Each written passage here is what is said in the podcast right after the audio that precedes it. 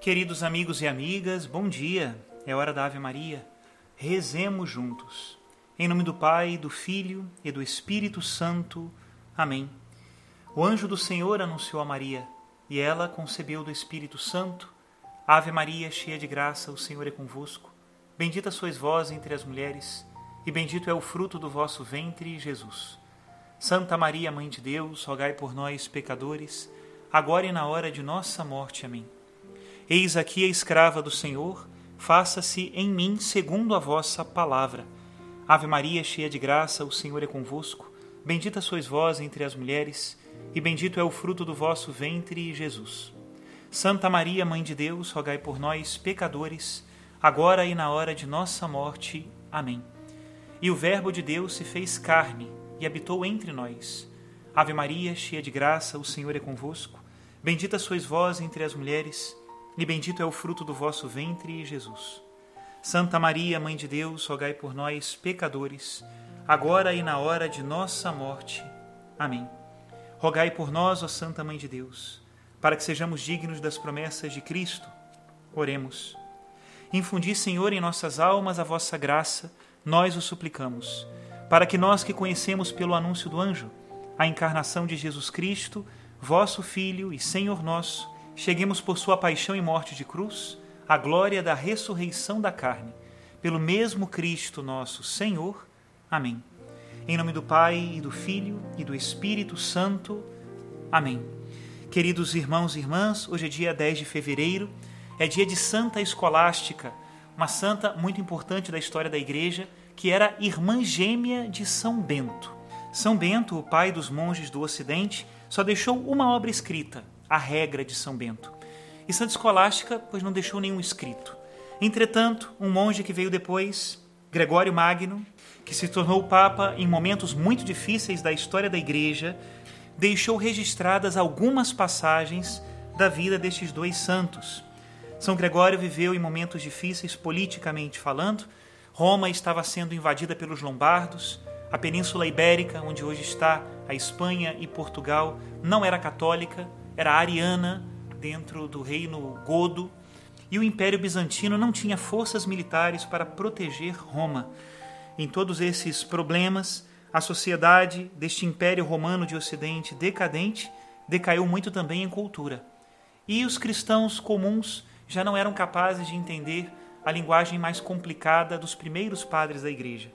Então, São Gregório se dedicou a escrever algumas obras mais populares. A mais famosa são os livros morais sobre Jó, que ele começou a escrever quando era diácono e terminou quando já era papa. Um livro enorme. Também escreveu os diálogos, muito simples, que contam a vida dos santos. O livro 2 dos diálogos, justamente, é o que fala da vida de Santa Escolástica Escreveu também comentários exegéticos sobre o livro de Ezequiel, sobre algumas passagens do Evangelho. Foi um grande pastor que, apesar da saúde frágil, governou a igreja pela sabedoria da sua palavra e a coragem e firmeza de suas posições. Escutemos agora um pouco então sobre a vida de Santa Escolástica.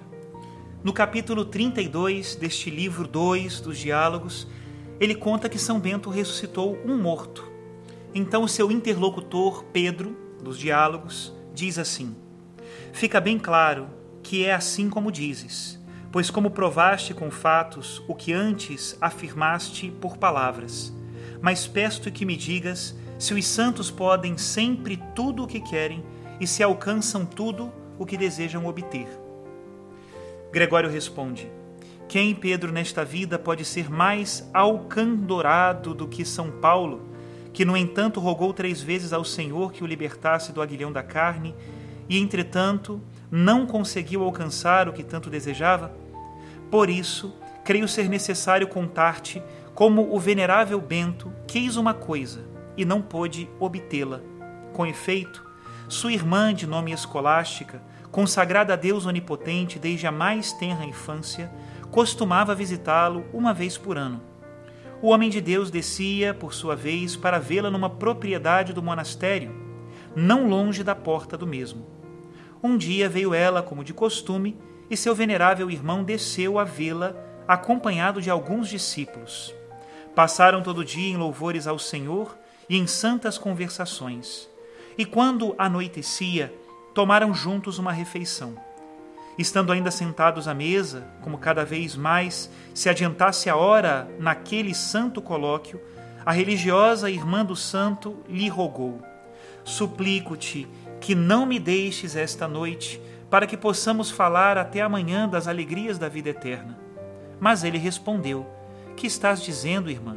De modo algum posso permanecer fora do mosteiro. O céu estava então tão sereno que nenhuma nuvem se avistava em todo o firmamento. A santa religiosa, ao ouvir a negativa do irmão, entrelaçando sobre a mesa os dedos de suas mãos, apoiou nelas a cabeça para orar a Deus Todo-Poderoso. Quando a levantou, era tal a violência dos raios e trovões, e tal a enxurrada que a chuva produzia, que nem o venerável Bento, nem os irmãos que o haviam acompanhado podiam sequer transpor os umbrais do local onde estavam abrigados.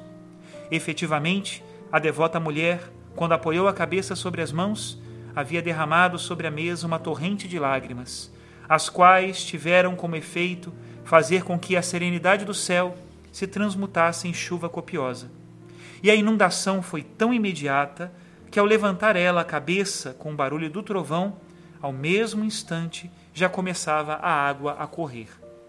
Vendo então o homem de Deus que, em meio a tantos relâmpagos e trovões, e com a chuva torrencial, não lhe era possível regressar ao mosteiro, entristecido, começou a queixar-se.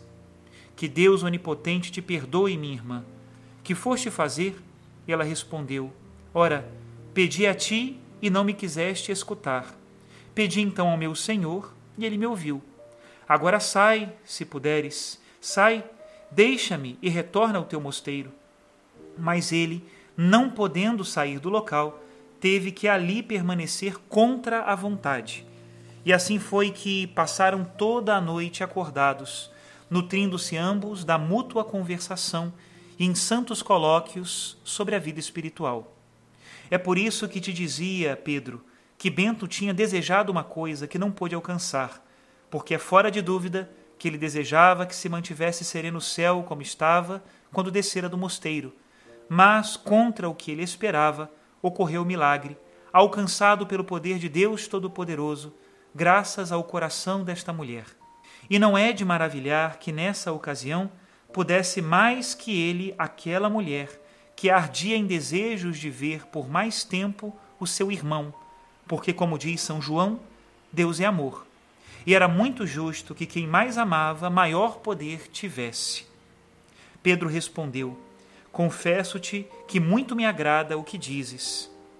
E quando no dia seguinte, continua Gregório, a venerável mulher voltou à sua morada, retornou também à sua o servo de Deus.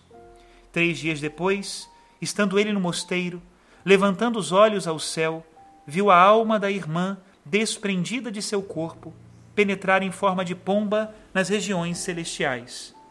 Compartilhando com ela a alegria de tanta glória, deu graças a Deus onipotente com louvores e cânticos. Anunciou a morte dela aos irmãos e enviou-os logo para que trouxessem o corpo ao mosteiro, onde o depositaram na sepultura que ele havia preparado para si mesmo.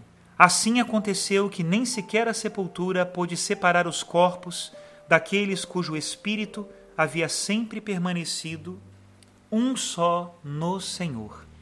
Até aqui a citação de São Gregório Magno. Rezemos juntos a oração de Santa Escolástica. Celebrando a festa de Santa Escolástica, nós os pedimos, ó Deus, a graça de imitá-la, servindo-vos com caridade perfeita e alegrando-nos com os sinais do vosso amor. Por nosso Senhor Jesus Cristo, vosso Filho, na unidade do Espírito Santo. Amém e que desça sobre vós a bênção de Deus Todo-Poderoso, Pai, Filho e Espírito Santo. Amém.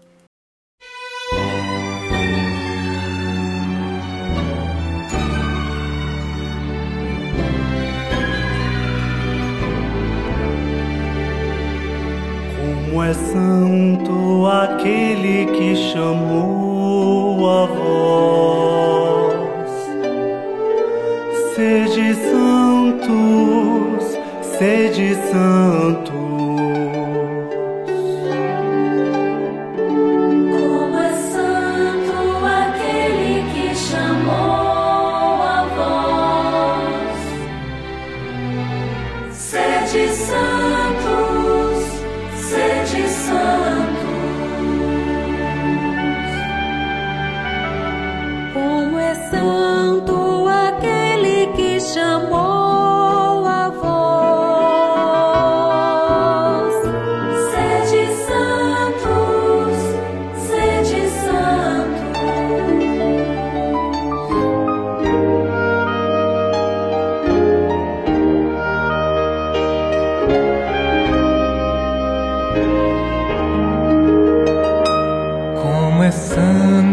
aquele que chamou a voz.